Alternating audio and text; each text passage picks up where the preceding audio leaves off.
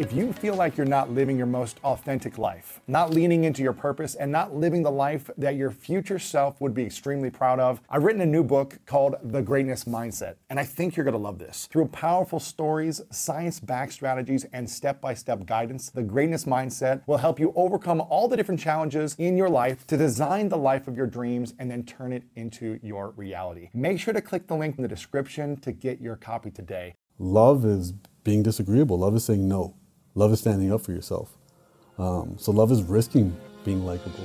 You know, if you cross it. Welcome to the School of Greatness. My name is Lewis Howes, former pro athlete turned lifestyle entrepreneur. And each week we bring you an inspiring person or message to help you discover how to unlock your inner greatness. Thanks for spending some time with me today. Now let the class begin.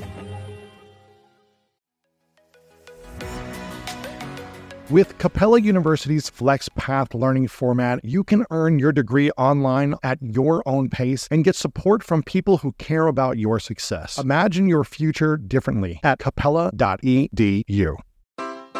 Take your business further with the smart and flexible American Express Business Gold Card. You can earn four times points on your top two eligible spending categories every month, like transit, U.S. restaurants, and gas stations. That's the powerful backing of American Express. Four times points on up to $150,000 in purchases per year. Terms apply. Learn more at americanexpress.com slash business gold card.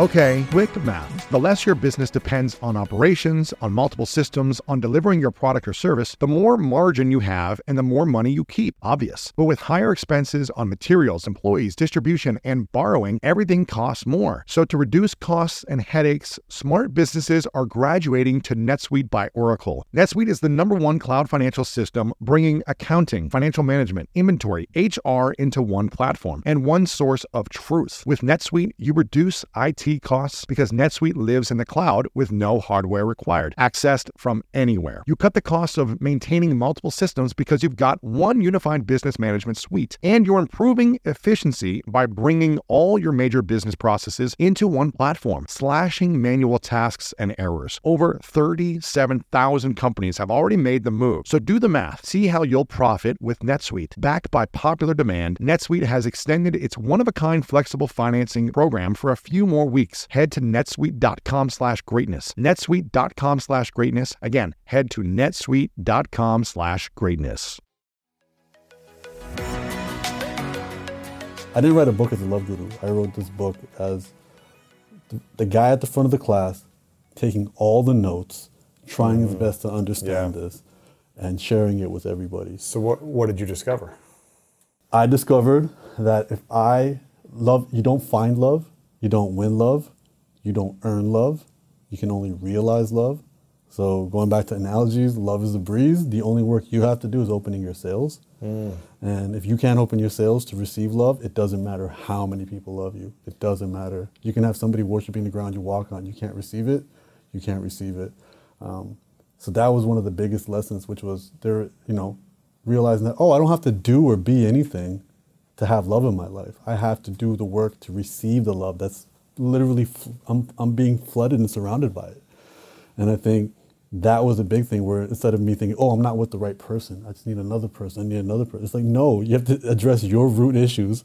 And if you don't address your root issues, you're going to have this problem forever. What were your main root issues for you? My main root issues um, insecurity, unaddressed, not addressing racism I had growing up. So now overcompensating, trying to be as desirable as possible, and only being able to measure my desirability through how many women were sliding in my DMs.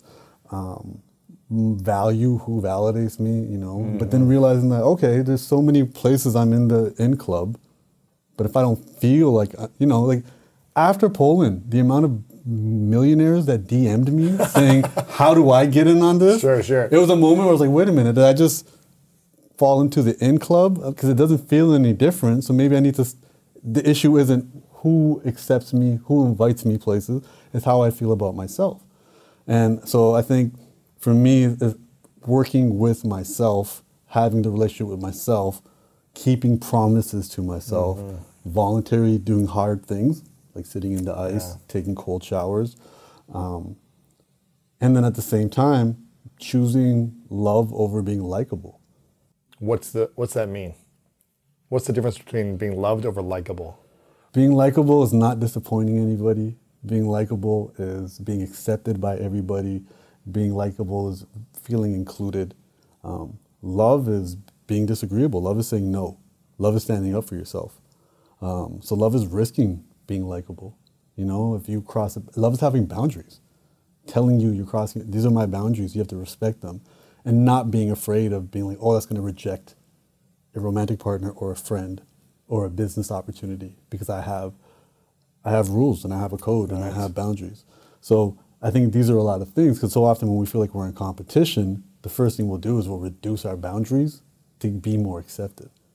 Like I'll work around Lewis's schedule, whatever he needs, just so he'll hang out with me. Mm. That's me reducing my boundaries to be mm. liked. Right. But now what I'm doing is I'm chasing self-esteem and I'm reducing my self-respect.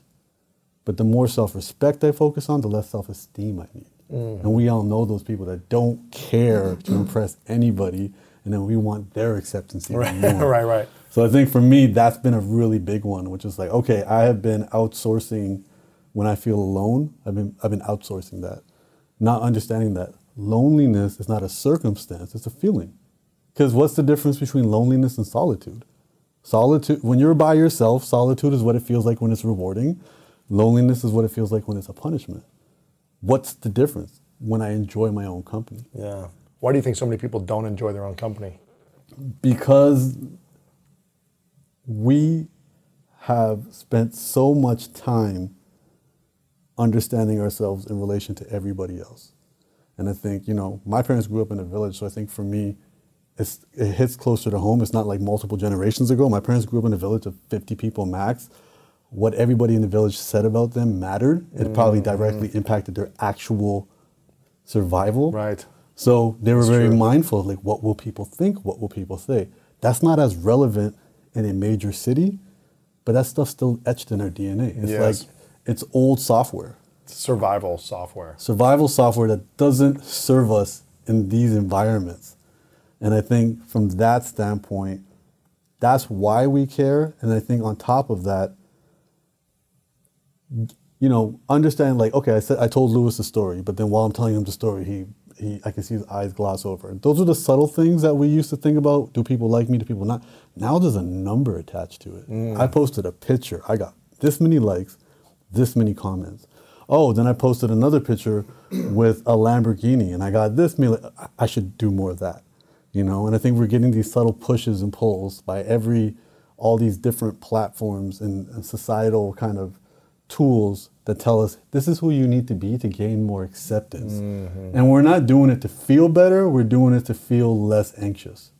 Because we have this constant anxiety of we're going to be rejected, we're going to be pushed out. And I think that's, you know, our, our environments have evolved quicker than our bodies. Right. So it's it's an, it's old software on the phone mm-hmm. that we can't delete, and we just the only thing we can do is be aware of it. And I think so for me, that's been this journey of being like, okay, well, what do I do? I need to be a best-selling author? Do I need to make a bunch of money? Do I need to make sure I'm included in in in the in the cool getaways and discovery groups? And I need to make sure I'm with the, you know, with all the cool kids in the wellness group and and you know, all the other people who are looking at it from the outside see me as the cool kid. Like, do I need that, or do I need to say, "Hey, you're waking up at 6:30 a.m. and you did it. You're taking a cold shower and you did it. You promised so and so that you were going to show up to their event, and you were super tired and, and you're f- stuck in traffic and you want to flake, but you're going to You make showed up, yeah. because you showed up because you said you were going to show up. Right. All of these things are dramatically more important, and they're going to reveal much more love in your life for yourself. And now you're the source of love instead of something that's thirsting and chasing mm-hmm. love and mm-hmm. trying to find it from everybody from every different situation. And I think that's been a huge situation because I've also realized like I've had so much external validation, and it's great. You have the moment, and then there's a day after. Right. There's a day after the one night stand. There's a day after the award. There's a day after having an event where you're the center of attention. And then what? You know, there's a day after getting recognized on the street. There's a day after all of these external things. You just want more. It just leads to you wanting more. There's no, they're delicious, but they're not nutritious. And I think for me, that's been a really, the awareness of it. And in the last chapter of this book, I specifically say, look, all this book is, is me explaining the difference between french fries and broccoli. That's all I'm mm-hmm. doing. And while I'm writing this book, I'm eating french fries and broccoli. right. I'm not Right. better than anybody Yeah, else. yeah, yeah. And I'm saying maybe there's a world where their plate can have french fries and broccoli in it. And we can have a little bit of both. Right. Recognizing that one is way more delicious than the other, Yeah. but one is way more nutritious than the other. Mm-hmm. And when we know the differences, um, that'll help us make better decisions. And here's why we were fooled to believe certain things. Because the most exciting couples we've ever seen on TV and in the movies are going to be dysfunctional. They have to be dysfunctional. You know, when you're in a good relationship, it's probably not worth filming because it's not the most eventful. There's not super Right. highs, super lows. I have a friend who produces reality shows, and they just produced somebody's wedding on a reality show, and it's a happy couple. And she goes, "I had to figure out how to make it dramatic without making it toxic." So I'm like, "So what did you do?" She goes, "Well, we, we didn't force them to fight. All we did was we made uh, everything they ordered for the wedding. We made it all get lost." Oh my gosh, there had to be some frustration. Had to be drama, but at least they didn't allow it to be between the people. Ah, They're just like, oh, you ordered your wedding dress from this country? We sent it to the wrong location. Oh, man. So now the episode will be about chasing that. So we have to realize that we've been socialized to think that our relationships have to have drama because drama makes for good television or good movies. But relationships should be peaceful and uneventful. peaceful, loving, Yeah kind. and which makes us which should make us question this idea of the spark mm-hmm. everyone's chasing the spark and there's that great book attached that says we're not saying soulmates don't exist we're saying you probably passed your soulmate because you thought they were boring mm-hmm. That's you a good one. and Yeah. there are studies that prove that the spark isn't something that many long-term couples ever had And also, you hear from a lot of therapists saying, like, if you feel that exciting spark when you meet someone, run. Yes Run away. fight or flight Right? It's like run away because there's probably some trauma bonding or some type of thing that you're Yeah. needing that this person might have or may not have. And They, they remind you of your earliest trauma, and we all choose nostalgia over health. Mm-hmm. Yeah. You know, if it's familiar, we're gonna we're gonna choose that more than we're gonna choose than what's good for us. Yeah. And we all do that. It's Right. whether it's the sugary cereal that we grew up with, or having people. Because in our households, when we were younger, we internalized everything like it was our fault. If our parents had a bad day at work and came home and were in crabby moods, we didn't know the context as to why they were that way. We thought it was our fault. So then we, a lot of us made earning love our default. So we find ourselves attracted to people who make us feel like we have to earn our love. Mm-hmm. And then if it's easy, we don't want it. I saw a funny video today of a guy explaining all his green flags, and then another dude in the back had a big red flag, and the girl's like, I gotta go. And she chased after the guy with red flags. so funny. And it's making fun of this idea, but we've been conditioned to think we have to earn it. But love isn't something Why, you earn. why is that? Why do we go out? Why do certain people go after individuals with all the red flags, trying to earn or change them or be deserving of that person? Why is that? I think it, I think it goes back to our, our upbringing. I think our first models of love were the people who raised us. Yeah. They weren't perfect, but we had developing brains. We could only look at life in, terms of black and white. You know, if you're like nine to 12, you know, your brain's not even fully developed in any capacity. It can still develop until 25, 26. And then we're going to look at that and be like, okay, I had to earn their love. I had to earn their attention. I had to compete with my siblings to get them to notice me. I had to do all of that. That becomes a coping mechanism that never gets revisited when they become an adult. And then that's what feels right. And It's again, familiar. It's familiar. it's familiar, and it's like it's, it's no different if if if if if there was two identical pairs of shoes and one was ninety dollars and one was a hundred, I can logically say I'm going to pick the ninety dollars shoes because they're ten dollars cheaper, but I can't logically tell you why I'm picking vanilla ice cream over chocolate. There's no, you know, it just feels right. Mm-hmm. So that's when we chase people. It just feels right, but we don't know why it feels right. It feels right because it r- reminds you, it it matches the flavor of the trauma that you had growing up yeah. And you're still feeling that trauma and it feels like a safety blanket even though it's the exact opposite And You talked about in the beginning about re- learning how to open your sails and receive love. When we chase after unhealthy relationships, whether it be friendships or societal relationships or intimate partners, do you think that we're not able to receive love like in a healthy way if we're chasing an unhealthy individual, or what? And how do we learn to receive love in a healthy way? I think receiving love means being open to it. And uh, I love the Peter Crone idea of creating pathways to love. You can't say, I love you. You say, you show me where love is. And you create a pathway. Because chasing somebody um, is more so, we're chasing things that are, are facsimiles of love, you know, like the bootleg version of love attention, affection, adoration, success, power, control, validation. All of these they look and feel like love, but they're not. Mm-hmm. And they're quick fixes. They're fast food versions of it. You know, you can eat a bunch of fast food and feel full, but you're not going to feel any nutrition, mm-hmm. and you're going to get hungry a lot quicker, and you're probably not going to feel so good. But it's addictive. It's extremely salty, and there's nothing wrong with any of us being addicted to that. You know, the, the, the subtitle of this book is Going Easy on Yourself. I'm pointing these things out not to judge you, but to be like, look, we're all, all of us can't have just one potato chip. Right. And if you're chasing validation from somebody and you've spent your whole life chasing validation from people, I understand how it's addictive. And addiction often can come when the rewards are unanticipated. You know, so when people gamble, they don't know when they're going to hit it big. That's why they do it. When people are in abusive relationships, they don't know when they're going to have a good day. That's why they stick with it. When we're on social media, we can scroll for an hour and see things that make us sad, see things that trigger our emotions, see things that make us compare ourselves to other people, you know, see things that make us feel depressed. And then all of a sudden, a cute puppy, and we're like, oh, it was all worth it. It's always these unanticipated rewards that make us uh, make us feel addictive.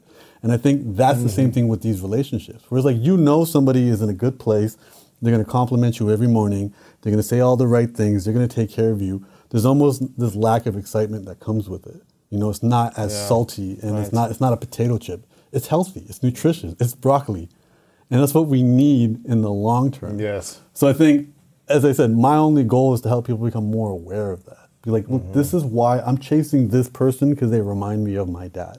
Or I'm chasing this person because they criticize me the way my mother used to criticize me. And it feels comfortable. But if I want to have a different life, I'm going to have to do different things. Mm-hmm. On a, on a scale of one to 10, two years ago when you were engaged and, and ending the engagement, scale of one to 10, how lovable did you feel to yourself? 10 being like totally love, you love yourself 100%, totally lovable. You believed you were a lovable person, one being unlovable. Where were you on that scale two years ago? Probably a three. Three. I was probably a three. I think there were there, there were definitely parts of my life where I wasn't as uh, insecure as maybe other people. Um, I've never really experienced um, imposter syndrome, for example. Like I, I quickly understood that oh, I'm just as capable as anybody else in that capacity. I know I can write. I know I can do the things I can do. I know I deserve to be in the rooms that I'm in. But in terms of receiving positive feedback from people, receiving feeling seen by people, that was a very weird situation. And I think also my upbringing had taught me unintentionally, without blaming anybody, that vulnerability was a weakness. Mm-hmm. And I didn't realize that vulnerability is the only way to connect with other people. Yeah.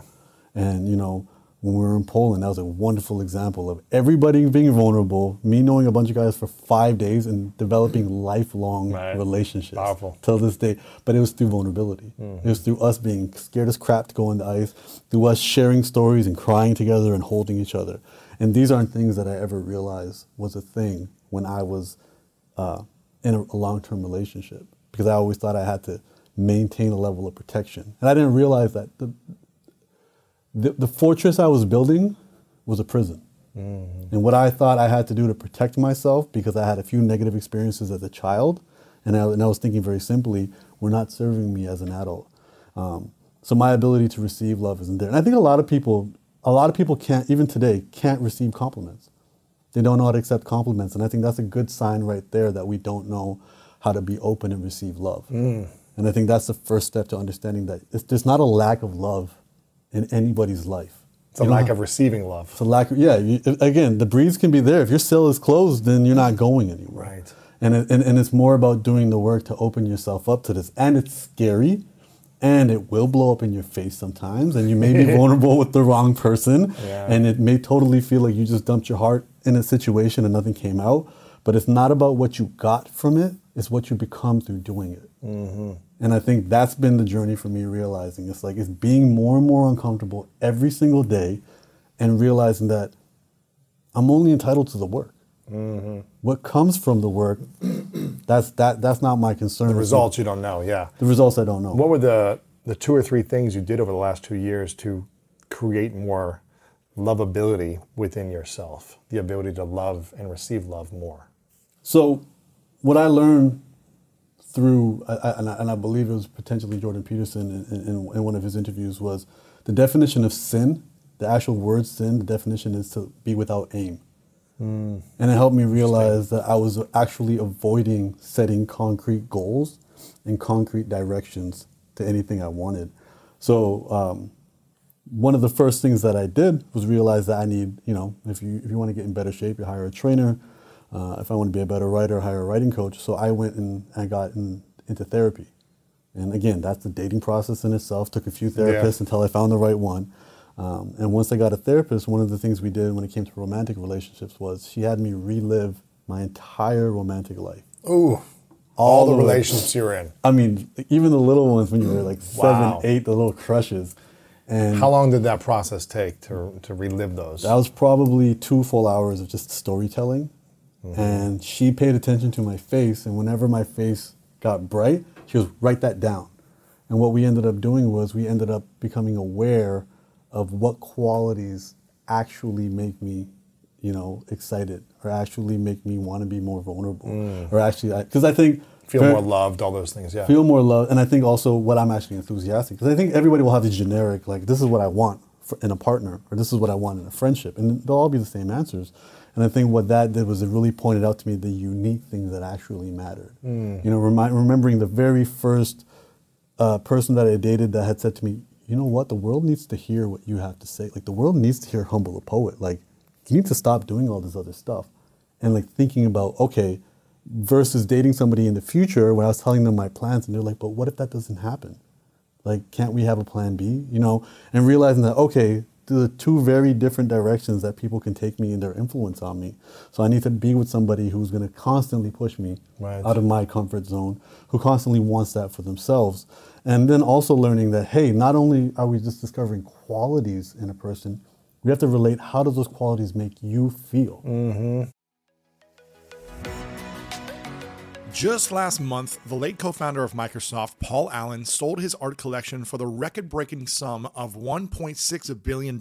So, what does this have to do with you? Well, the market for every other investment is cratering, but art is reaching record prices. There is a way to access this potentially lucrative market safely and for a fraction of the price, and it's called Masterworks. They qualify their paintings with the SEC so you have the highest level of protection while you invest. Masterworks has been delivering real results. Like early last month, they handed their investors a 17.8% net return. In fact, their last three sales have delivered 17, 21, and 23% net returns. As a result, Masterworks even has a waitlist, but you can skip it by using promo code GREATNESS at masterworks.com. That's promo code GREATNESS at masterworks.com. See important regulation A disclosures at masterworks.com/cd.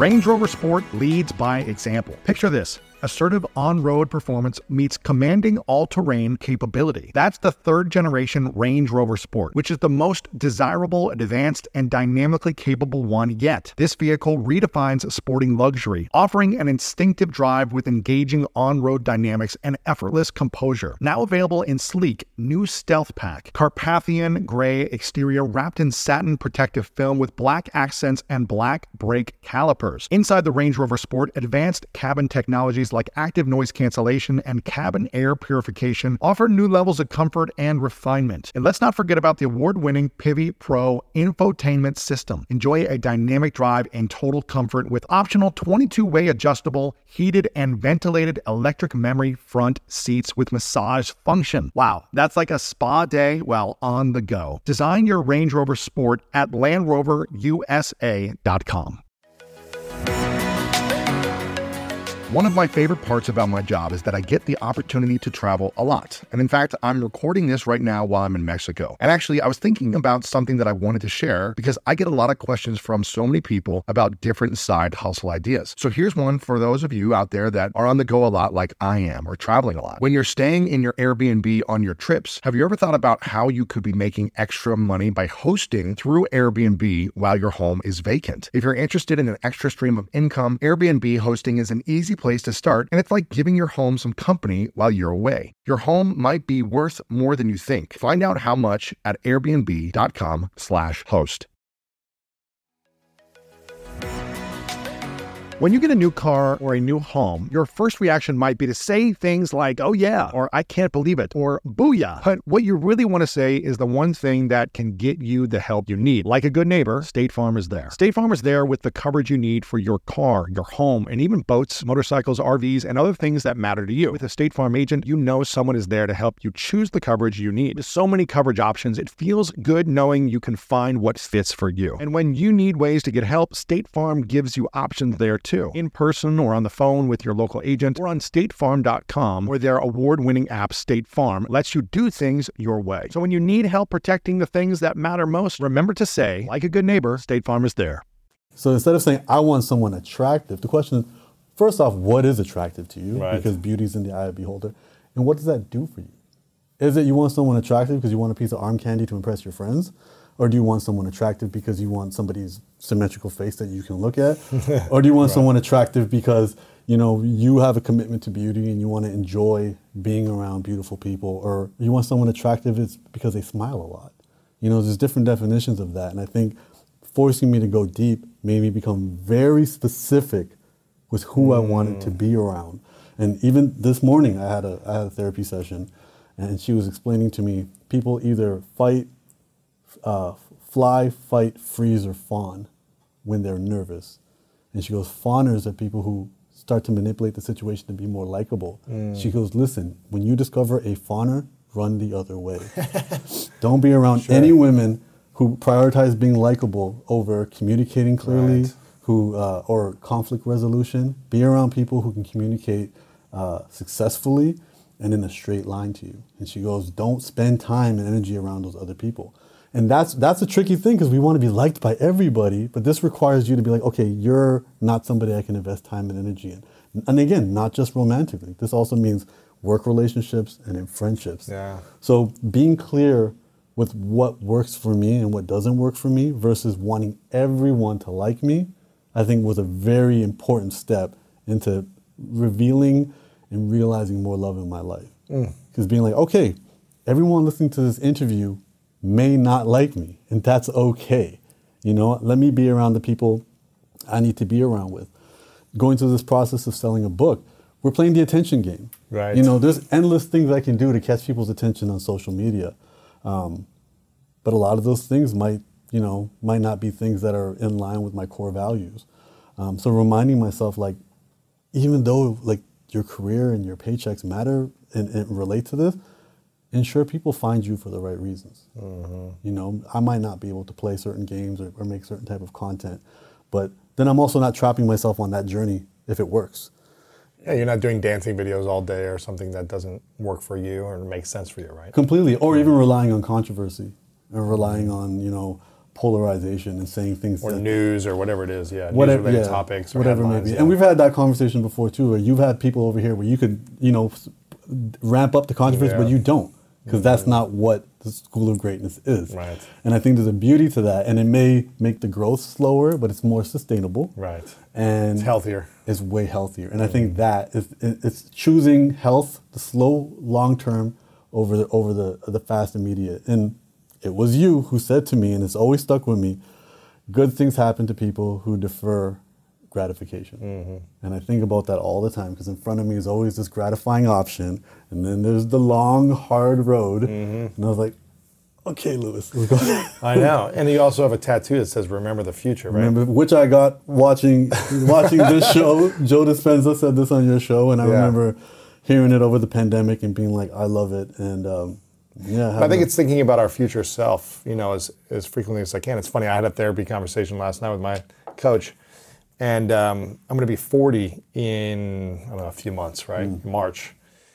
And I never really pay attention to birthdays, right? I acknowledge them. I'm like, I have my lessons and I and I reflect on it, but I don't really do big things because I try to celebrate every day, right? Anyways, not the point. But she was kind of like bringing it up and saying, you know, what's your vision now moving forward, like going into this new decade? Kind of like, what's the dream? What's the vision? What's the aim? Yeah. And I was like, I want to look, I want to be talking talking to myself now as my 50 year old self hmm. and coaching myself on all the challenges or fears that I'm faced with and and seeing like all the actions I know I can take that I feel like are going to be scary, but then when I'm 50, I'm, I'm going to say that that was nothing. You know, that was good job. Like I'm glad you went through those fears. I, am glad you conquered that. Uh, you got us here, but really that wasn't that big of a deal. You know, it wasn't that big of a deal. It just feels like a big deal before we do it. So, but it's funny. I was having the same similar type of conversation about f- remembering the future. Yeah. Because I'm trying to make a few big decisions in my life, and she was like, "Is this going to feel like a big decision 10 years from now?" And I'm like, "No, it's going to feel like a small decision Yeah. 10 years away." But it's something I need to do in order to feel it now, as opposed to delaying it in order to feel that later. So, Yeah. um, it's interesting. What's the biggest thing that therapy has taught you? therapy has taught me, and, and, and and I think this is a great way to, to, to define therapy. Therapy has taught me that a lot of our challenges come from our black and white thinking. We think it's either this or it's that. And I think a lot of that comes from childhood when we had less developed brains, and that's how we could think. We couldn't think in terms of the complexities. So we thought, mom's mad, she's mad at me. You know, it's either that or she's not mad. And I think as we get older, we're like, oh, that person might have had a hard day. You know, we can see the complexities, we can see all the gray in between. And I think it's oftentimes we've made so many decisions when it comes to our personality, how we're going to handle conflict, how we're going to handle challenges when we were young, and we don't upgrade that software. Yeah. We don't upgrade those choices. So for me, it's having these conversations with my therapist and arguments. Me and my therapist, she says You I'm one of her we I, I love to argue, and she says I'm one of her favorite clients for it, and she wins every time, which is, is which is funny. which is why I keep her around because I'm I'm a very stubborn individual. Dang so it, she's right. she there's a lot of that those moments she catches me all the time, and very often is like she'll simply be like, "Why is it only this or that? Mm-hmm. Why are those the only choices? Why can't there be other options?" And it's really interesting because it, it makes you discover the root. You know, I'm the child of an immigrant. I grew up in scarcity mindset. You know, uh, the vast majority of the emotions that human can feel are leaning in the negative side because negative emotions keep you alive. But I don't live in scarcity. I'm doing okay. I don't have to, but I think, you know, I think the way my mom raised me, you know, which is if you can make it, don't buy it. Not mm-hmm. realizing that making it takes ah. way more time than buying it. Yeah. Right. I have I have a puppy and I still use a leash my mom made for me. You know, because it's a sentimental value to it, but that's how her upbringing was. But none of us, you know, my parents don't have a mortgage, they don't have bills, and I'm the youngest and I'm doing very well. So like it's a mindset. You know, it's like why does this have to be this or that? It could be this and that and something mm-hmm. else. We can live in contradiction. We all do live in contradiction. We don't have to play play these games. So I think therapy that's been the most important thing for me. It's helped me realize how often I've created a cage for myself mm. because I'm looking at life through duality. And life is beyond that. And what I've also realized is in terms of love, love is what exists beyond duality. When we stop looking at the world in terms of duality, what's left is love because love is everything and nothing. You know, when you are in love with somebody, that's when pretty much your ego boundaries start to melt and you view them as you. There's no I, there's no you and me, there's we. And you so you you you cease to become something, but at the same same time you feel everything. Mm-hmm. And there's that beauty there. And it's kind of like the center. You know, it's not on the outside looking in, you're not on the inside looking out, you're in the middle looking everywhere. Right. And I think there's a beauty to that. So I think having that realization in therapy has been amazing. And I don't always catch myself doing it. So having these stories, having these conversations with the therapist, and then having her quickly realize, like, okay, well, wh- what are your choices? And I say the two choices. She's like, why? I'm like, well, what else? What else is there? She'll be like, you tell me what is the other choices. Right, right. and and it, so often, like, well, I didn't consider that an option. She's like, why not? And you're like, oh, it's because I was raised a certain way. Sure, sure. what you know, I was raised to think that I can only live at one place at one time, and I can only pay pay rent at one place at one time, and I can only Mm-hmm. I would only pay rent if I'm actually living there at that time. Why would I have a place in this city and Sure. in this city? I have to pick between the two versus why not live in both? Right. And I think that concept has been really important to me. And it's mm. helped me with friends who have reached out to me. I can quickly identify too that they're just living in black and white mindset. Right. And again, there's nothing wrong with that. Yeah. We all made these decisions when we were kids. And that's and I used to be a school teacher. That's how kids think. They can't think in terms of complexity mm. because their brains are still developing. Yeah. So I recommend everybody see a therapist. and if you can't afford a therapist, journal every day. Because even the process of journaling and That's getting true. these thoughts outside of you and getting them on paper will help you start to realize there's way more options than what I just thought. Yeah. And this wasn't as heavy as I thought it was. I want to go back to people pleasing. Yeah. Because you mentioned about trying to be liked with everyone, and I think a lot of people have lived that at some point in their life or are still living that. Yes. What would you say is the mantra or the strategies that supported you from moving away from people pleasing? Because I feel like it's a spectrum, probably. It's like, Yeah. okay, I used to want everyone to like me, and now it's like less of the time, and then it's just I have my f- friends, and I don't care what people think or whatever. But what was the what is the mantra and the strategies you've used to move away from needing to be a people pleaser to everyone? I- towards towards reclaiming your energy and loving yourself. Completely. I think the first one is realizing that people can only receive you where they're at.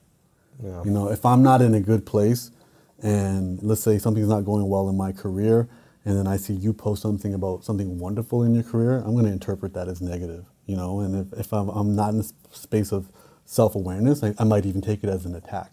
So you start to realize that even when people leave mean comments on your post, they're telling you their story, not yours. Um, I've also had to make peace with the fact that, and, and there's a line in, in Sikhi that says, you know, uh, a, a saint is unimpacted by praise or slander.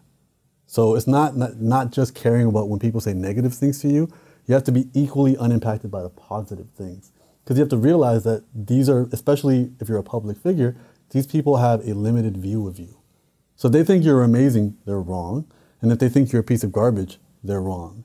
Because they're, they're sitting in the nosebleed sections of your life and have a very small view of who you actually are. Mm-hmm. So not all opinions are equal. And we can't chase the praise and, and ask ourselves to be unimpacted by the slander or the negative sides of it. Right. So for me, it's become I'm unimpacted by if, if, if you don't know me, I can't give a lot of value to your words, even if you're saying things I like. You know, so chasing likability from that context is, is not there, and also realizing that I don't like everybody. That's you know you know you can. Uh, uh, you know, you can be the juiciest peach in the world, and some people just don't like peaches. And I think that's I don't like peaches. yeah. so you don't like peaches? Yeah. I can show you, you know, the most expensive, Love beautiful this. peach. I'm like, yeah. I don't like it. Yeah. Exactly. I think for me it's caviar, and it's like I don't, I, I don't get this. I don't get the expensive stuff or the cheap stuff, and it's like, so being okay with I'm not everybody's cup of tea. Everybody's not my cup of tea. Right. So spending my time in, in this arena is is not something I need to do, and instead I have 10 to 15 years now of friends who have been there for me, given me couches to sleep on, put money in my pocket, have made introductions for me, have put me in positions to, to really realize my potential. These are people I care about. Um, doing work with the motivation of proving them right has always been something that has really given me something to be proud of. You know, I, I never want someone to put me in position and feel like they wasted their energy or time or reputation for doing so. Um, so that's been something that's been really important. Where it's like focus on the people in your life. And um, it was actually a musician who, who taught me. He said, "Listen, when you make music, ten, you know, one percent want to know everything about you. Ten percent will listen to everything you do, and and and he goes, you know, the other eighty nine percent, your background music while they're studying. Wow. You know, and if you don't give them what they want, they're gonna move on. He goes, focus on the one to ten percent, focus on them, and it's not about you know when we all start out, the people who support us are our friends and family. Create more friends and family. Mm-hmm. Create these deeper, meaningful connections, and doing all of that. And I think for me, that's been a big thing. And being out here, especially in Hollywood now, it just starts to see the correlations between the city and, and politics. You know, where a politician's job is to keep everybody happy because that keeps them in power. Right. And they'll say everything and do everything and make a bunch of promises until they get the power and then they break the promises and then they do it again. But it's this idea of the people pleasing, that's the only job where you actually have to be a professional people pleaser. and for the rest of us, we have to say something. And to, to say something means having a group of people to disagree with you. Mm-hmm. And that's okay. And being okay with it, yeah. And being completely okay with it. So I think for me, that's been a, a really interesting journey. And also, the reminder that, again, it's not reward or punishment. You know, it's not either I'm being rewarded by social media for participating or I'm being punished. Either I'm being rewarded by society or I'm being punished. It's really, you can be rewarded for doing certain things or you're just being left alone. Right. You know, so if I don't play the social media games, I may not grow, but that's not a punishment. Nobody's making it hard for me to still log into my phone and, and Sure. be on social media and do all the other fun stuff. I, I just may not be rewarded with growth. Right. But that's not a punishment. It's the same thing. If society society has its own agenda, society wants us to work certain hours, contribute to the economy, buy a bunch of stuff. Like this is what society is built upon. If we don't participate in that, society doesn't throw us in jail. Mm-hmm. It may not reward us with nice things. It may not give us cool opportunities or cool experiences, but that's not a punishment. Right. So I think for me is that reminder of like not going to the event is not a punishment. Um, you know, if Lewis wants me somewhere and I couldn't go, it may result in him not inviting me again. That's still not a punishment. You know, that's just I'm just not going to get the rewards of that. Sure. And I think that was an important thing for me to understand because I only have so much time, energy, love, focus, and attention in my wallet, and I should be mindful of how I spend it. And making everybody happy is an impossible task. So hard. It is It's And- impossible. yeah, and, and, and it feels so Making much yourself better. happy is hard. Extremely. it's like trying to make yourself happy and everyone else around you is challenging. Uh, Nip- Nipsey Hussle said it really well. Do you want to be at war with the world, or do you want to be at war with yourself? Yeah.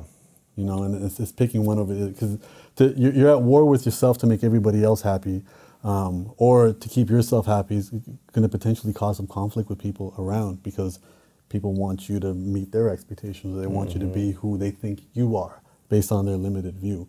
And I think for me, that's been a really interesting thing to really pay attention to. And sometimes it's as simple as if, if I needed to, turning off comments or downsizing my lifestyle if it means I can't go further and, and make a bunch more money. And Yeah. I think that peace is way more valuable than this constant growth and chasing if it Sure. requires me not to be my authentic self. Because if I'm not my authentic self, then there's not going to be a lot of self respect. And then now I'm just chasing it on the outside. Right. Yeah. What do you feel like is the next level of self love and growth for yourself after this, you know, few year journey, the discoveries, the book, the the coaching and therapy and reclaiming, you know, your ability to receive love? What's available for you next? I think recognizing, you know, one of my favorite quotes in the book, and eventually I'll put it on a T-shirt, is uh, "Love is fuel, not the glue." Love doesn't keep us together. Love is what keeps us working at it. Um, so really recognizing love as the verb that it is, and when I say instead of sounding kind of pie in the sky and saying I'm committing my, my life to love, um, committing myself to service. Say it again. Love is fuel, not glue. Love is fuel, not glue. What does that mean? So a lot of people, the assumption is when you love someone, that's enough to keep you together. Or when you love your job, that's enough to keep you going to work. Love is fuel. It's what gives you the energy to put in the effort to make to keep two people together. But, but love is not enough. love is not enough. It doesn't hold it together. Yeah, it's the gas in your tank. Yeah. it's not the car. And it's uh, so love. So don't think I love this person, and because we love each other, we'll be together forever, and we're, we're fantastic. No, I love this person, so I'm going to get up an hour early, and we're going to go to therapy together. Mm-hmm. You know that that that fuel. You know, I love this job, so those days I don't feel like I want to do it, I'm going to give myself that extra push and make sure it happens. So for me, I'm realizing that I want to live a life of love, but it's not a lo- it's not this again simplified life of I love everybody. I think what I'm realizing is love is service. The more love you try to share and provide with other people, um, the more love is realized. I'm creating more pathways of love with people and learning that service isn't simply giving everybody what they want. Service is just leaving people better than you found them. And you know, if, if somebody needs something from you and you can't give them everything, you can still give them something. And Yeah.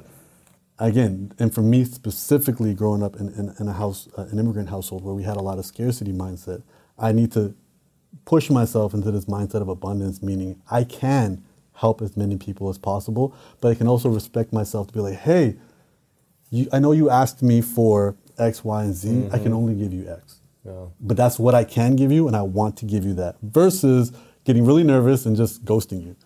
you know, or overextending myself and giving you everything because I don't want you to stop liking me. Yeah. And I think that's been a really interesting thing for me because when you do that, it also puts you in one of the darkest places that I believe humans can be in, and is, is resentment. So listen, we all know life is full of yada yada, like those quote unquote free trials that somehow still charge your card for something, or when companies have those sneaky gotchas hiding deep in the fine print. And I know you've dealt with yada yada before, like those bills that keep going up and up for no reason at all, or when budget airlines promise a cheap fare but then charge you for every little thing until you realize you're paying more than you would have somewhere else. And yes, it is possible to outsmart yada yada, like triple checking airline deals to make sure all you need is already included, but you don't take yada yada in life. So don't take yada yada from your wireless provider. Metro by T Mobile has no contracts, no credit checks, no surprises, and nada yada yada. Stop by one of over 6,000 Metro stores nationwide.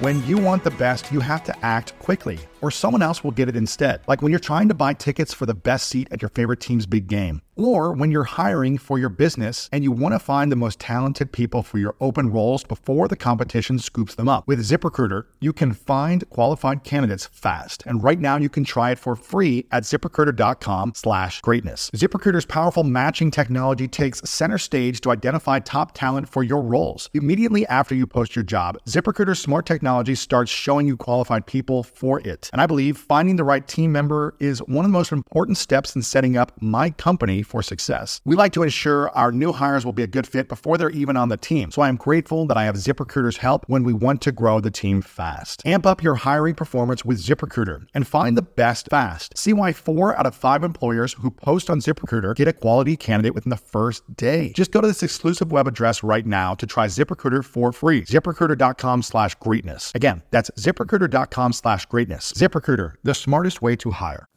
when you don't establish your boundaries, and I have a mm. chapter in the book called Love is Showing Your Teeth. Mm-hmm. If you don't show your teeth, if you don't establish your boundaries, what ends up happening is you end up living in resentment, which is such a dark place. It's a place where love can't be realized. So often, and you know, I have another chapter in the book that's love is saying no.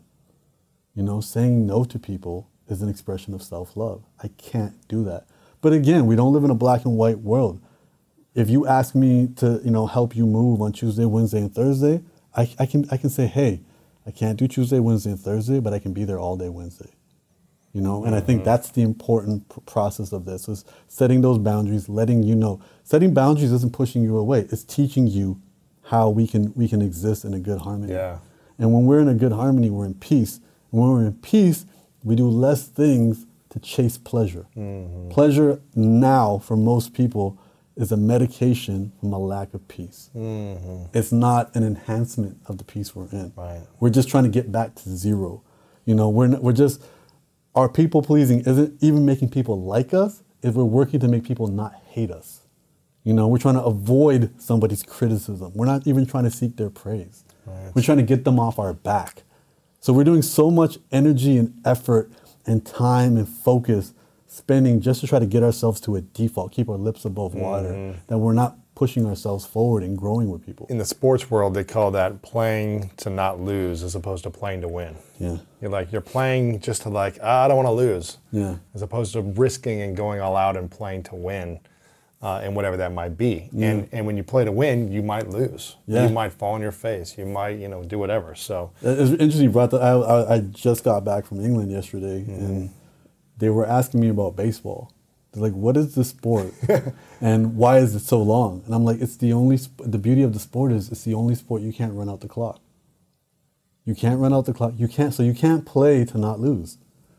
Every every right. single. I'm like, and there's a beauty to the spirit of that, which means you got to stay till the end because anything can happen. Yeah, that's true. and that's how we have to play. We have to play knowing you can't be on the defense. You know, you have to continually you know, either you're growing or you're not, you know, or, or you're shrinking. We're, we're moving mm-hmm. in these mm-hmm. different directions. Sure. And I think that's a really important idea to understand. And we can't just try to maintain friendships. Yeah. You know, we can't, you know, simply keep people off our backs. We have to grow with people, evolve with people. And mm-hmm. I think there's a mm-hmm. beauty to that. And yeah. I think, you know, just going back to how we met, like our entire relationship has always had this foundation of our love lives. And talking about them, whether yeah, Mm. right, right. whether going we're on hikes talking about it or going Yeah. to Poland or whatever it is. Yeah. Soho House, wherever we were at, it was always talking about it from different places. And I think, you know, that's been the common story, but it's like, that's what creates the growth. Where it's like, okay, I remember Lewis when he was on a high. I, know, I remember when he was on a low. I remember when he was trying to figure things out Mm-hmm. and vice versa. And I think that's a really important section to this where it's like, we're not maintaining, it's not maintaining a friendship. And I mean, again, like, the simple fact that I, when we went on the last hike, I said, I'm frustrated being in the city. I don't have artist friends. Yeah. You connected me with Ruben. Yeah, And the he- next thing he you did the cover of the book. He ends up doing the cover of the book, Yeah, and it was, cool. you know, the organic beauty of this. I think, you know, for me, that's want to honor you for that. of And, course, man. You know, as I said, you know, I, I, t- I tattoo stuff that I hear on, on, on your stuff, and again, like the, the amount of lifelong friends you helped me make going Yeah, to. Poland, and then I remember man. when you text messaged me about Wim Hof, I didn't even know that was a person's name back then, and it was uh, you know, these these experiences of just continually being uncomfortable is more important than playing it Mm-hmm. Safe because discomfort finds us, and we've all learned that since Yeah. dealing with the pandemic. Did I see you at uh, Thanksgiving with Hussey? So I'm That's at Thanksgiving yeah, it with. Hussey. I like uh, Hussey has become um, my my puppy's babysitter. Oh, it's amazing. He- oh, because, because Audrey loves dogs. He loves dogs, and he Oh loves the God. idea of having a part-time dog. yes. But we're, we're That's also smart. learning. Yeah, we're also learning that he uh, he won't admit it, but um, she has told me that um, he tries to bribe my puppy to get extra attention. So he'll I'll give him a I'll give them a bag of treats for two days, and the treats will be all done. And I realize Hussey's bribing her to sit with him. Oh my gosh. So he's he loves dogs. I'm sure too. he loves it. It's the idea of having the dog 24 7 is Yeah. lot. But maybe this is going to help him uh, get a dog one day. Well, yeah, and you know what? I don't. I honestly don't mind them co-parenting, and my puppy has realized that she can get away with so much more with them. yeah. Because I got there and she's barking at them, and they're like, "What's wrong? What do you want?" I was like, "You can't let her bark at you." Oh, no. She's like, "Yeah." So she she likes it because it's a place with less rules. Yeah, no, you got And they got a nice they got a nice house with a home, backyard. yeah. They got all this stuff that I live in an apartment, so like she loves and she's the center of attention Oh, all the time. gosh. But it, it's it's a great thing. But it's yeah, developing these friendships beyond you know just what you know they they could have been had you met Yeah. somebody once. Like oh, let's stay in contact, and Right. no, you don't. Yeah, Right. spending thing that was my first Thanksgiving ever too. That's cool, man. I never I didn't grow up You had your first American Thanksgiving with some British people. with all British people. I love that. Yeah, my first time having turkey and That's Thanksgiving, man. doing all that. I'm Canadian. We have a different Thanksgiving. Yeah. We never celebrated that, but Yeah. it's yeah, having these new unique experiences and continually, again, as I said, pushing to grow relationships Yeah, with people. I think beautiful. that matters more so than kind of this being a social butterfly, Mm-hmm. maintaining relationships and not letting them go anywhere. Yeah. I'm curious, in the book you talk about uh, small love and big love, or little love and big love. Mm-hmm. Yeah. What is the difference between those two? So that that's an idea from another one of our friends, Aubrey Marcus. Uh-huh. Um, you know, me and him have had some great conversations, and um, small L love being this kind of validation love. Again, what I would consider, you know, what feeds your ego, The pleasure love. the pleasure love. Um, you know, and then big big L love being the what fills your soul love. You know, like small L love being chocolate ice cream. Mm. You know, after a long day. Big L love being a hug from your grandmother. Mm-hmm. You know, and, and seeing that, and and again, I'm just encouraging an awareness and encouraging people to see that there can be a difference um, in what we chase, and sometimes the immediate stuff holds us back from the long-term, more sustainable stuff. So realizing that not you know not all of the things we consider love are actually love, and the way he framed it so beautifully is just big L love and small L love. That's great. And I think that, and you know, chase the big L love because that's not immediately gratifying, Mm-hmm. but that's the stuff that's going to keep you going, keep you energized, keep Yeah. you full of nutrition and uh, life. Mm-hmm. Yeah. And so, do you still feel like the need to, to please people today? Is there like this thing that pulls you back sometimes? And if, and if so, do you have like a mantra or a saying that you say to yourself to keep you like grounded and peaceful in that people pleasing? Yes, You know, yes. I. I am constantly catching myself being a diplomat and, and a politician. and I think there's a reminder of, A, you know, the people who are around you, they care about you. Everybody's super busy, not hearing from somebody that doesn't mean has anything has changed. They haven't, ha, not speaking to Lewis for six months doesn't mean his opinion of you has changed. He's on his journey, he's on his mission. You're on your journey and your mission. Make time for each other. Um, that's a big one. And I think it's also a reminder of if you go down a road to make more people like you and that road isn't authentic to you, you're building another prison. And I'm always reminded of my friends. When I first started coming out here, I first came out here with Lilly Singh. And when I came out, I was staying with her and she exposed me to this world of YouTubers. And what I was meeting with, I was meeting certain people who had very successful YouTube channels that they made in their teenage years. You know, and they might be doing goofy, Right. you know, prank videos or whatever, stuff that makes sense for a teenager. But now they're in the mid to late 20s and they couldn't change what they did because that's what they built an audience of. Wow. And it almost felt like this prison Wow. that they were stuck doing. You know, like you can imagine yourself at 80 still talking about greatness. Yes, This is yes, authentic to yes, you. yeah. But I think they, you know, when they were younger, and I don't hold it, I don't, I don't think they did anything wrong. But I, I quickly realized that they had created a prison where now they were in their late 20s still trying to make prank videos, and it wasn't feeling authentic, and it, it didn't feel real, and Mm-hmm. they weren't enjoying themselves. But they created lifestyles and had bills that required them to keep doing this. And I think that was something I always remind myself of. Like, you definitely have an entire dictionary of options that you have never explored to make more money, to grow your to grow your readers, to grow your exposure, to, to get more famous. But once you start that, you're gonna have to keep doing that. Right. And uh, do you want to keep doing that? And if you do keep doing that, how are you gonna have how are you gonna create harmony with that?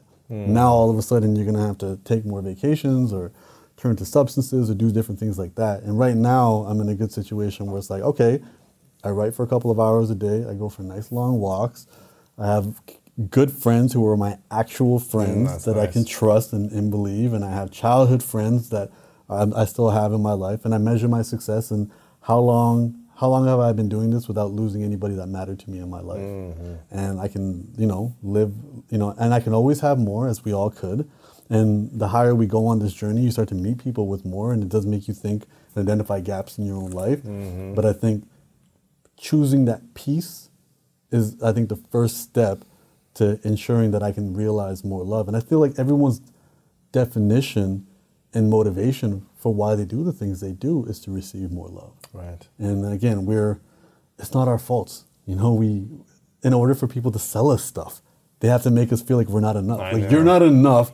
You need to own more than seven pairs of shoes. You're not enough. You need to own five cars, even though you can only Uh-huh. drive one at a time. You're not enough. You need to take pictures of you in, in business class or on a private jet. Like you're not enough as you are. But the truth is, there is no such thing as enoughness when it comes to a person.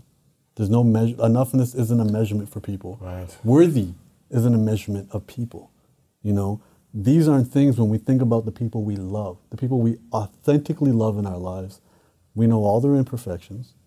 None of those imperfections disqualify them from us loving them. We've also fallen in love with our nieces and nephews as when they were babies, held them for the first time, and we were flooded with love. We have no mm. history, never had a conversation. They might have pooped in our hands. Right. And none of that disqualifies them and makes them unworthy of love. Because love doesn't require worthiness, it doesn't require qualification. These are ideas that have been given to us because we live in a world that requires us to buy stuff. Mm-hmm. And the only way you're going to buy stuff is if you feel like you need stuff. feel like you're separate from it. You're separate from it. It's like, oh, you need the latest this, you need the latest that. And if you don't have it, then you're feeling you're left out. And remember, feeling left out is triggering our ancient feelings of being, you know, unaccepted by society. Right. That feels like death. And if we're not in a, a situation of awareness, then we're gonna clamor to that and we're gonna line up outside the building and spend endless amounts of money to get the newest gizmo, gadget, Wow. shoe, car, whatever to feel like it matters. And I think it's, it's a really interesting thing, especially as I said, social media puts an exact number on it. And you're like, okay, I want people to see me in the latest. I want to Mm-hmm. see people see me with the coolest. And then, you know, the the invisible they will accept me. right And that, that's the big one. You know, Khaled always says it. You know, they don't want you to win. God did. It's like it's like Khaled, man. Who's they? The Who is they? they. Yeah. And why did why did they get so much attention and validation? yeah. Whereas you know, Why do you put all your energy on they? yeah. When and when they aren't even a thing, they are the people that comment on you. They're they are not individuals, and whoever they are, they're telling their story Right. through their pain with what they're going through. Mm-hmm. And also, you know, I'm sure for the next week, if I left mean comments on your Instagram post, even with us being friends, I would get more attention Mm, probably. You get validation for it. Yeah, I would get I would get out external validation if you if you posted. And you get followers and you get all this I would get all of attention. it. Yeah, if you post something and I said congratulations, brother, it would mix in with the 9900 Yeah. congratulations. One, yeah, but you sucked here. Yeah. Yeah, but if I said, "Oh, yeah, of course Lewis did this. I heard he paid off someone to get it done," and then and then it would create an argument. It would create you know polarity and all Yeah. of that, and that you know it's like it's it's, it's creating a car accident for people to notice you. Mm-hmm. But then I would be dooming myself down that journey forever. You'd have to keep doing that to get the attention. And we've seen and, and look, man, We've seen I'm- that a lot, We've seen that a lot, and it never it never lasts. Controversial creators and artists, you can only be controversial so long until people be like, "Oh, okay, I'm used to this I feel like it like sucks at your soul too, right? It's It got is. to. It You're just to. constantly trying to attack others or create controversy. I feel like it's gotta eat at you in some way. Yeah, and I think also just if you have a position on something, that's enough. You're, you're going to find people who disagree with you anyways. right. And I think, you know, people as it, going back to the original conversation, people can only meet you where they're at. Yeah. So if we start talking about relationships, there might be someone listening right now who feels attacked because this may apply to them being in an unhealthy relationship, and that may motivate them to lash out because that's a lot easier than Right. correcting their situation. And I think again, that's not something that I need to internalize for myself. But um, as I said, I'm I'm grateful that I have a lot of friends in this where I, I see the prisons that they've built for themselves and try to encourage them not to be in those prisons because because it's it's a slippery slope that you're going to be trapped in forever. And again, we're not politicians. Right. We're people here trying our best to share.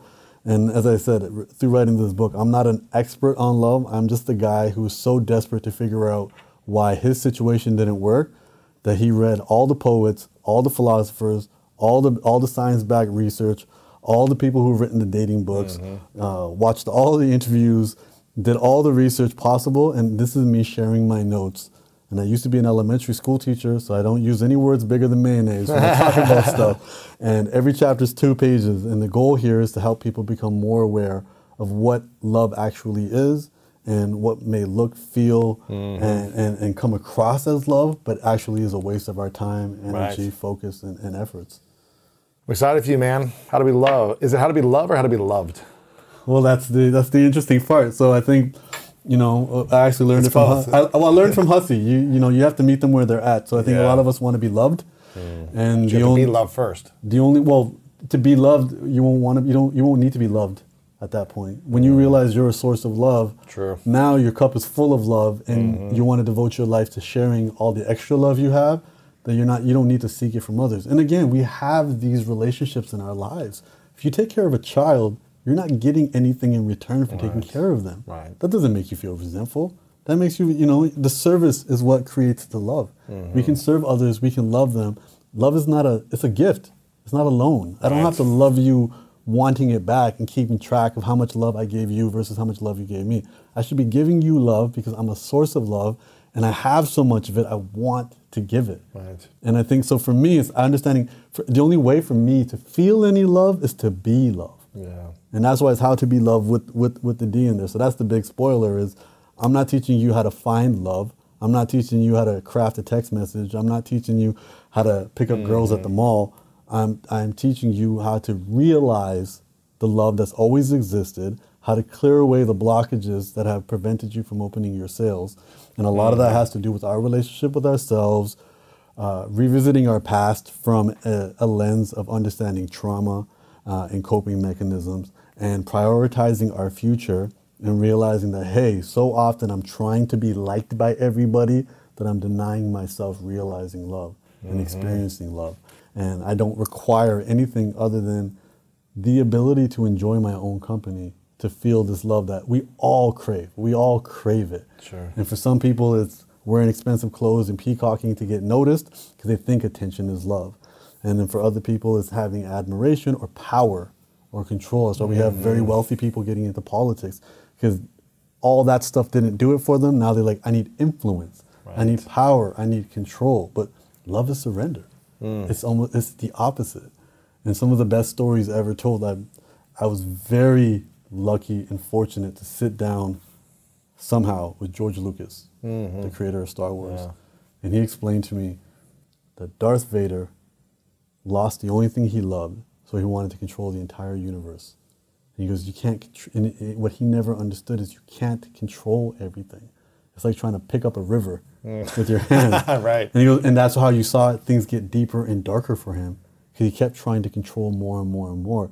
Because when he was in love, he was able to surrender. But the moment he lost it, he wasn't in in a situation where he could love anymore. Mm. And I think that's a really important idea for us to start to see with certain individuals that we see that we're taught to look up to the extremely wealthy, the extremely powerful, the extremely influential. Taking that route is, is actually showing that they're lacking in their life. And they think just a little bit more, just a little bit more, just a little bit more. And they keep doing it versus Right. the people who are content and at peace. And again, they wouldn't make for good media, they wouldn't make for great television, they wouldn't make for a great reality show. But those even keeled individuals who have found peace, who, who instead of having everything, they want less mm-hmm. every single day. That is authentic love. Because and we've all had those experiences when we're so madly in love with a person, with a project, with an activity, we are mm-hmm. completely present and we're not thinking about what else we need. We're not thinking about what happened yesterday. We're not worried about what's happening tomorrow. We're just we're in the here and now. And I think making more choices to create that for ourselves without needing anybody else will put us in a position to attract more like-minded people and beautiful people to have a significantly more abundant life. Yeah. How does someone heal after they lose love? How do they get back to that place? Like Darth Vader, he lost the love and then he went darker and darker. But how do you, how do you get back to a sense of love if you've lost it? It, it's so ironic that you asked that question. Um, my, one of my favorite lines is from Jay Z: "You can't heal what you don't reveal." I don't know about you, but when around 3 p.m. hits, I find myself craving the right refreshment to get me through that mid afternoon slump. New Pure Leaf Zero Sugar Sweet Iced Tea is full flavored sweet tea, but without the sugar and the calories. It might take several bottles for you to believe that a delicious sweet tea can really have zero sugar and zero calories. But you know what they say life is full of surprises, or in this case, full of flavor. New Pure Leaf Zero Sugar Sweet Iced Tea. Try it to believe it. For 20% off your next 12 pack, head to Amazon and use promo code 20PureLeaf. That's promo code 20 P U R E L E A F for 20% off. This show is sponsored by BetterHelp. I've learned the hard way that constantly holding on to your emotions and repeatedly choosing to not talk about your feelings will only make you feel worse and worse. And up until about 10 or 11 years ago, I was afraid to talk about my trauma that I experienced. And I know we all carry around different stressors, big and small. And when we keep them bottled up, it can start to affect us negatively. But therapy is a safe space to get things off your chest and to figure out how to work through whatever's weighing you down. And if you're thinking of starting therapy, give BetterHelp a try. It's entirely online. It's designed to be convenient, flexible, and suited to fit your schedule. Just fill out a brief questionnaire to get matched with a licensed therapist and switch therapists anytime for no additional charge. Get it off your chest with BetterHelp. Visit betterhelp.com slash Lewis today to get 10% off your first month. That's betterhelp, H-E-L-P dot com slash L-E-W-I-S. Um, Tonight, I am booking my ticket to go back to Trinidad, which is the place I got engaged. Wow. and realizing that I initially was like, oh yeah, it's, you know, we, we used to party there every year, and realizing that I'm not framing this as a journey to a party, I'm framing this as a challenge to go revisit a place that I, you know, I could easily avoid because it's going to trigger so many negative emotions and pain. Um, and I'm voluntarily doing it. Wow, and that's beautiful. 7 p.m. tonight, we're, we're, we're booking our tickets.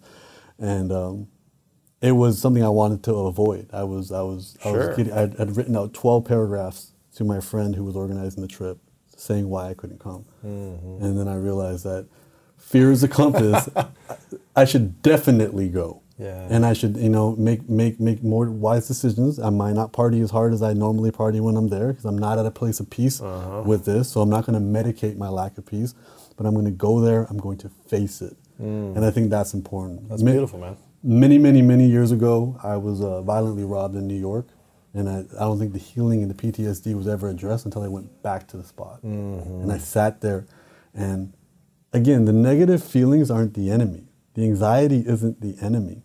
We have issues with mental health when we try to suppress the anxiety. And I mean, I, um, you know, doc, Dr. Leach spoke about that at the Summit of Greatness, and I, it was such an eye-opening idea. Whereas when we go to these places and we revisit these pains, feel what we feel, and as men, I think we feel that as a, as a big challenge. I think that's one of the reasons men are problem solvers.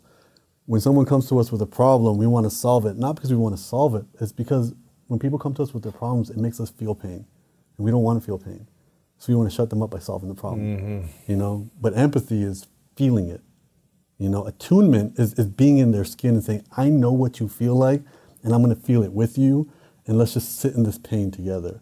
So, in order for us to heal, or uh, I think a better word would be integrate, integrate the learning that comes from these. We only, you don't learn when you're happy, you learn from unpleasant experiences. So, integrate the learning that comes from these situations means visit them. I had to go back to that dark alley where I got beat up and robbed, and I had to sit there with, with feeling my body shake Sure. from the from the pain of it. But that's a step, and doing that repeatedly is what's going to help you integrate the learning. Because Yes. there's things that I needed to learn from that experience. You know, it's, it was done for me. It wasn't done Sure, to me. sure, sure. And I think it's the same thing. You know, going back to Trinidad, it's going to be the exact same Oh, thing. man. I opened the book with that story about the engagement, and it's it's that I know the exact spot where where the, you know everything happened, and I know I have to go back there. Mm, that's good. And it's, and I'm not going to say it's going to be a triumphant. I'm there and I am healed, but it's going to take me. And, and this is a big idea that uh, we talk about in the book too. I'm not looking for perfect. I'm looking for progress. I'm going to make more progress by taking this trip. I'm not going to be completely healed and unimpacted by seeing her on social media or running into her in person because we have so many mutual friends. I'm not going. I'm not promising myself that. I'm promi- promising myself progress.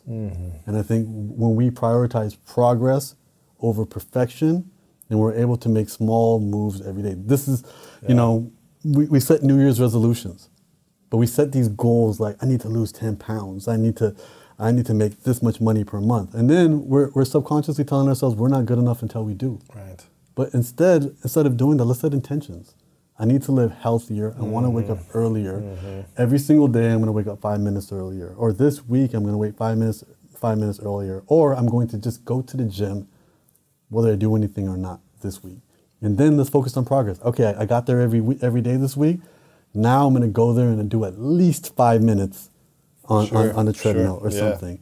And that progress adds up. Instead of us saying, "Oh, I didn't hit my 10 pounds. I'm a piece of trash." Right. you know and and because the truth is you gotta hit that 10 pounds the, the, the next voice in your head's gonna be like what's next I need more. I need. I need more so instead let's just focus on the progress steadily making progress so i think for us um, i don't want to minimize what people have gone through in their life and i don't know if simply revisiting a space or, or being in therapy or writing in a journal will make it all go away but it will make progress and progress is 100%, man. better than nothing Hundred percent, man. yeah I love this, man. How to be loved. Duh. Simple truths for going easier on yourself, embracing imperfection, and loving your way to a better life. And I think one of the biggest things is going easier on yourself. I think a lot of people are so hard and demanding on themselves. And I think it's one thing to be disciplined and organized, and also be easy on yourself. You don't have to be perfect. So, It's it's definitely surrender and, and going easy. And as I said, pointing out why we make mistakes. Yeah. It's not to judge you and be like, stop, you know, stop chasing after unavailable men because that's what you're used to. No, like let's, let's realize it. Be because being nice to ourselves. Um, I have a chapter in here saying, you know, love is being your own nurturing parent. Mm-hmm. When you revisit your past, you're going to realize that the people that raised you, whoever they were, were flawed human beings. Instead of just going back to them and being like, you messed me up, realize that now you have the capability of filling in the gaps. You know, there's, there's, a, there's an activity called self havening, which is hugging yourself. yes. You, you can do it. We don't need to, to, to find a, a romantic partner to, to be this for us. We can be our own best friend, mm-hmm. which is our biggest cheerleader and also the person that kicks us in the butt when we need it, the person that tells us what we need to hear because they're on our team. We can be this for ourselves. We can these these things that we lack sometimes. We can create them for ourselves now that we've realized it. And it doesn't require us to go back and be like, "I'm a victim of my past." Be like, "Okay, I learned that you know these people who raised me weren't perfect. My parents had to go to work every single Yeah. day. They could have been sleep deprived. They could have been stressed out. And if they yelled at me, it's, I, I completely understand it. And I mentioned this in the book how my mom raised me versus how I see her as a grandmother. And I'm like, who is this woman Yeah. compared to who raised me? Her, her context and her circumstances are Much different. different, yeah. She's retired. She can spend all day following around my niece and nephew. Loving on them, yeah. Loving on them, not being the disciplinary, feeding them all the food that they're not supposed to eat because it's not her responsibility. And I think that's important. So for me now, it's like I need to be the nurturing parent for myself, which means, and, and even as a self employed individual, and, and you know this, when you work for yourself, you have the best and worst boss imaginable. Because you'll say things to yourself you would never let anybody say to you. Right. And you would say things to yourself that you would never say to anybody else. And I think from that is, but that doesn't lead to more productivity. That's not efficient, mm-hmm. you know. So saying, "Oh man, we were supposed to write a thousand words today and we didn't," you, you piece of garbage. Why? What's wrong with you? Why'd you watch TV all day? That's not what you would say to an employee. You got to be like, "Look, man, we had some goals today. We didn't hit them. What can we do? What can we do to, to, to, to, to do better tomorrow?" And it's speaking to ourselves with love because we're still speaking to an inner child. Right, right. And that's what going easier on yourself is. It's not just that like this is what's wrong with you. The goal here is to figure out mm-hmm. where the gaps were, Right. address those gaps. We have to do it effectively, and doing it effectively means with love Yes. and speaking to ourselves kindly and tenderly. And again, sometimes love is a kiss on the cheek, sometimes it's a kick on the butt. You know what you require. you know, it's not it's not these romanticized ideas that we've seen in, in, in the films and on television. That's not what it is. We know what true love is because we all have true love in our lives. And all we have to realize is we can multiply that with ourselves. And as we become the biggest source, and if we give love and express love without requiring anything in return, then we'll be very surprised to see how, how much more love we can realize. 100%, man. Well, I'm excited for you and the book. Again, make sure you guys get a copy, check it out. Very powerful, inspiring stuff. Share it with friends. Uh, I acknowledge you, Humble, for for revealing this and for going through this. I know it's not easy to talk about these things and to talk about, I guess, the lessons or the failures that you might think you have had to, to get to where you're at and start reclaiming the love that's always been inside of you. So I really acknowledge you for, for creating it and using your artistic expression as a poet, as a leader, as a creator to, to provide this for us as art for ourselves too. So I really acknowledge you for that, man. I appreciate it. Where can we uh, follow you and, and support you with the book? The best place. Uh, so the book is available everywhere books are sold. You can find me on Amazon easily. You can find me, uh, you know, all major retailers, Barnes and Noble. If you're out there in the UK, Waterstones, um, you know, your local bookshop should definitely have it. You can find me at Humble the Poet on all socials, um, and humblethepoet.com slash love is the easiest way to find all the links for the book. Um, yeah. Love it, man. What's uh? This is a question I asked you before, but I'll ask it again. It's the three truths. Let's see if it's changed. Imagine it's your last day on Earth, and for whatever reason, you've accomplished everything you want to accomplish in your life. You live as long as you want, but you got to take all of your works with you. This book, every book you've written, your poetry, your music, everything. For whatever reason, it's got to go somewhere else. It's no longer here on this earth. Yeah. But you get to leave behind three lessons to all of us, three truths. And that's all we have to remember you by. What would be those three truths for you? The newest truth that I've adopted for myself is um, I have divorced myself from chasing happiness and success, and I now chase uh, fun and hopefulness. Mm, that's cool. So I want to, and hopefulness I define as having something to look forward to. That's cool. I think everyone needs something to look forward to. Um, realizing that we we gain more from wanting less. Um, it's okay that there's so many things around us to want, um, but the happiest moments that we have is when we are in this position of not needing or desiring anything, and to put ourselves in that situation. And it rarely comes from ticking off boxes. Right. It comes from from internal work. Um, and I think lastly, um, there will be so many obstacles when you try to help yourself. There are next to no obstacles when you try to help others. And um, as, as somebody who grew up in Eastern philosophy and has seen a lot of Eastern philosophy kind of move into the across the ocean and become kind of packaged here uh, in North America, um, a good litmus test of spiritual practice should be service. Yeah. If the spiritual practice doesn't include this idea of serving outside of yourself, then you're, you're, you're probably in a in a pyramid scheme or Yeah. something. I hear that, man. whatever whatever whatever your spiritual practices needs to involve uh, living a life beyond yourself. That's good, And and whatever your definition of service is, it's Yeah. just, for me, it's just living a life beyond myself, realizing I don't live in a universe of one. Mm-hmm. I'm I'm I'm I'm a piece of a system, and um, love is an essential service, and serving people in any capacity Yeah. that you feel. It does. If you can go to the food bank, go to the food bank. If you can, you know, spread the word on social media, spread the word on social media. If you can, you know, give to the homeless, what, whatever serving people means to you, make it a priority. Put it in the calendar, um, and I think the quality of your life and how much love you reveal will definitely supremely grow uh, more than Yeah. doing some of the other external stuff. I agree, man. That's beautiful. Final question What's your definition of greatness? I want to talk about the summit. This is this. Listen, as, as, I, as I've told you, it's uh, I've been to so many cool events. I've been to Google Camp. Look that up if you want to know what that is. That's one of the most exclusive events on this planet, and it was cool. It was fun. I've been to Google Zeitgeist. I've been to TED Talks. I've been to the World Domination Summit. These are all wonderful. I am a think tank geek. I'm a think tank groupie. Anywhere where there will be speakers and there will be learners, you will see me there. Um, and then I, I visited your Summit of Greatness this year for the first time, and what I realized was a commitment to not cutting corners, mm-hmm. a commitment to giving it everything, sometimes not finding the most efficient way, sometimes not maximizing profits, mm-hmm. sometimes it's about creating the best experience within your capabilities. And I think when I went there and I saw it, just you structured it perfectly. Just two speakers. You know, I've been to events with like mm-hmm. 17 speakers, and Yeah. I'm tired. And the best one's at the end, and I'm just like, I'm, my brain's already shot. Uh-huh. You, you, the way you did that, I thought was beautiful. The way there was this theme, and I don't know if this was intentional. You were making fun of the speakers, and they were making fun of you. so you know, if I didn't know who you were, I thought you were a stand-up comedian because you were in between the speakers, and there was a beauty to that. Oh, thanks. And um, I know I can't share this stuff publicly, but some of the footage I have of your after party was bananas. And I'm not Oh, talking about my unique experience. I'm talking about when I was up top uh, Oh, watching. You can share that stuff. Why not?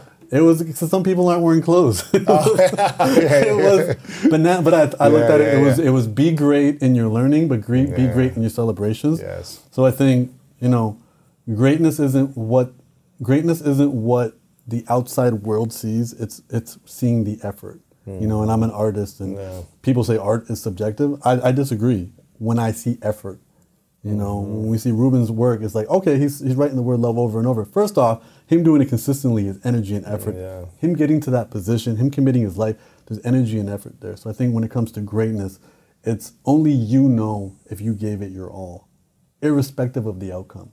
You know, you can you can play certain, you know, you played sports, there's certain games you played, gave it 70% energy and you guys won. There's games you gave it 110% Yeah. and you guys didn't win Yeah. The outcome isn't as to me the outcome isn't as important as the energy and the labor because that's what builds the self-respect. Yes. that's what builds all of that. So to me that's what greatness is. Greatness is what you put into it. And i think the summit for me was that because i feel i've been to so many they've been on autopilot. And then the way Mm-hmm. i saw and then knowing the speakers and having them speak about their experience what their hotel rooms look like. Right. having the experiences of you know the, the speakers dinner having the, the after party being like okay somebody all i know is somebody cared every step of the way Mm-hmm. Yeah. and then being in the audience finding people that were coming back there not just for the events because they made lifelong friends Mm-hmm. and being like oh i'm here because this is the only time i get to see so and so we've been coming for the last three years and then you know hearing all of this being like okay this is a beautiful situation and i think it, the, the way greatness was defined through that was this energy effort of love and i'm sure it could have been you could have overextended yourself and made it bigger Right. i'm sure you could have charged more for the tickets i'm sure you could have done a whole bunch of different things but you didn't you kept it the way to maximize it as a beautiful experience and i think for me you know pr- I'm proud to know that you know as as as Ruben's been affiliated with the word love, you've been affiliated with the word greatness. Because Mm-hmm. when these cameras go off, you were you are just as wonderful, if not more. And I think I, I want your audience to know that. Like, Mm, I've known thanks, you for brother. years, and Appreciate it, man. you're just a dope dude. Thanks, Everyone man. we speak to knows you're a dope dude, and um, you know, so great greatness is just putting in that energy and effort, Mm. and, and doing things from love. My man, appreciate you. Thanks, Humble. I hope you enjoyed today's episode and it inspired you on your journey towards greatness. Make sure to check out the show notes in the description for a full rundown of today's episode with all the important links. And if you want weekly exclusive bonus episodes with me personally, as well as ad free listening, then make sure to subscribe to our Greatness Plus channel exclusively on Apple Podcasts. Share this with a friend on social media and leave us a review on Apple Podcasts as well. Let me know what you enjoyed about this episode in that review. I really love hearing feedback from you, and it helps us figure out how we can support and serve you moving forward. And I want to remind you if no one has told you lately that you are loved, you are worthy, and you matter. And now it's time to go out there and do something great.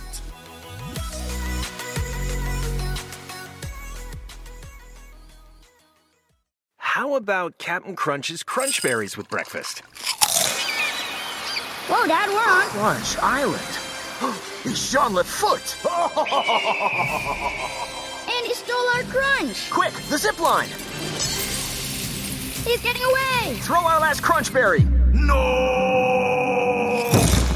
No one steals my Crunch Berries. I think you mean my crunch berries. Choose your own crunch venture with Captain Crunch.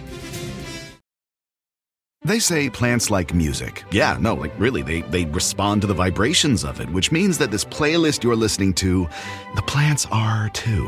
You know what else plants like? Organic soil from Miracle-Gro. It's made with all the best stuff like wood fiber and compost. Plus, it's OMRI certified organic, which officially means it's made with superior ingredients. And when you give your plants the stuff that makes them happy, they won't judge you on your iffy playlist. Hear that, plants? So go ahead and give them Miracle-Gro.